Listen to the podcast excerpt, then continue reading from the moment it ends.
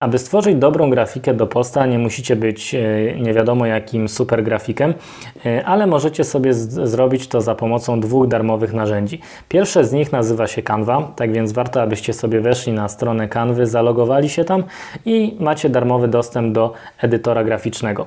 E, ona jest darmowa do pewnego momentu, ponieważ jeśli będziecie chcieli wykorzystać niektóre mm, obrazki z dostępnej bazy, to niektóre z nich są płatne, ale ta darmowa wersja spokojnie wystarczy do stworzenia dobrej grafiki do posta. Możecie również sobie pobrać aplikację Canva na urządzenia mobilne. Ona jest bardzo dobra i naprawdę się sprawdza. Gdzieś w podróży, jak musicie stworzyć na szybko posta, jest genialnym narzędziem. Drugim programem, który jest również darmowy, jest bardziej rozbudowany i swoim wyglądem przypomina Photoshopa, jest darmowy program GIMP. Możecie wejść sobie na stronę producenta, pobrać ten program i zacząć w nim działać. On jest naprawdę trochę bardziej rozbudowany, ale jeśli myślicie o tworzeniu takiej bardziej zaawansowanej grafiki do internetu, no to na pewno GIMP będzie dobrym rozwiązaniem. Tworzenie grafiki do posta ja opieram tak naprawdę na pięciu głównych punktach, które według mnie są niezwykle istotne. Pierwszy z nich to układ grafiki. Musicie sobie po prostu przemyśleć, co chcecie, aby było na pierwszym planie bądź drugim planie.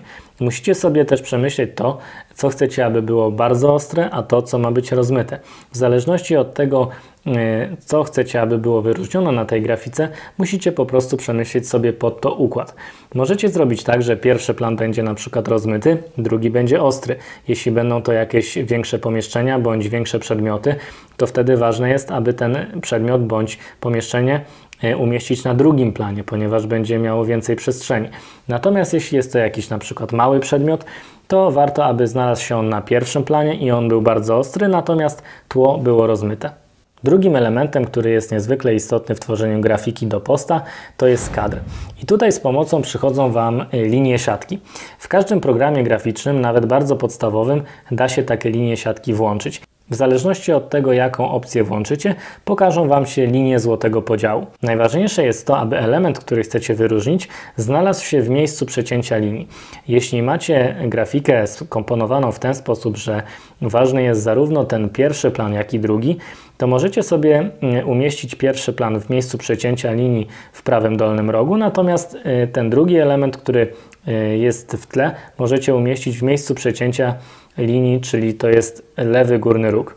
I tym sposobem e, odbiorca będzie widział zarówno ten pierwszy plan, jak i drugi. Jeśli macie jakiś mały element, który chcecie umieścić na grafice do posta, to ważne jest, aby on zajmował gdzieś 60% kadru. Jeśli umieścicie go centralnie, czyli w tym środkowym kwadraciku, to zauważycie, że jest on w miejscu przecięcia wszystkich czterech linii. I wtedy macie ten kadr skomponowany w centralnym punkcie. Trzecim elementem tworzenia grafiki do postów są elementy graficzne. Jest to nic innego jak tak zwany key visual. Większość firm, które posiadają księgę znaku, mają właśnie taki key visual, czyli jest to element graficzny, który się przewija poprzez wszystkie materiały reklamowe czy marketingowe danej marki. I ważne, aby on też się przewinął przez ten kanał social mediowy, właśnie w tej grafice do postów. Na niektórych profilach społecznościowych, firmowych na przykład, możecie sobie zauważyć, że jest jeden element stały, który się nie zmienia, natomiast zmienia się e, treść i zdjęcie w tle na przykład. Tego typu elementy graficzne e, bardzo dobrze działają w social mediach, ponieważ zwiększają świadomość danej marki właśnie w tym kanale.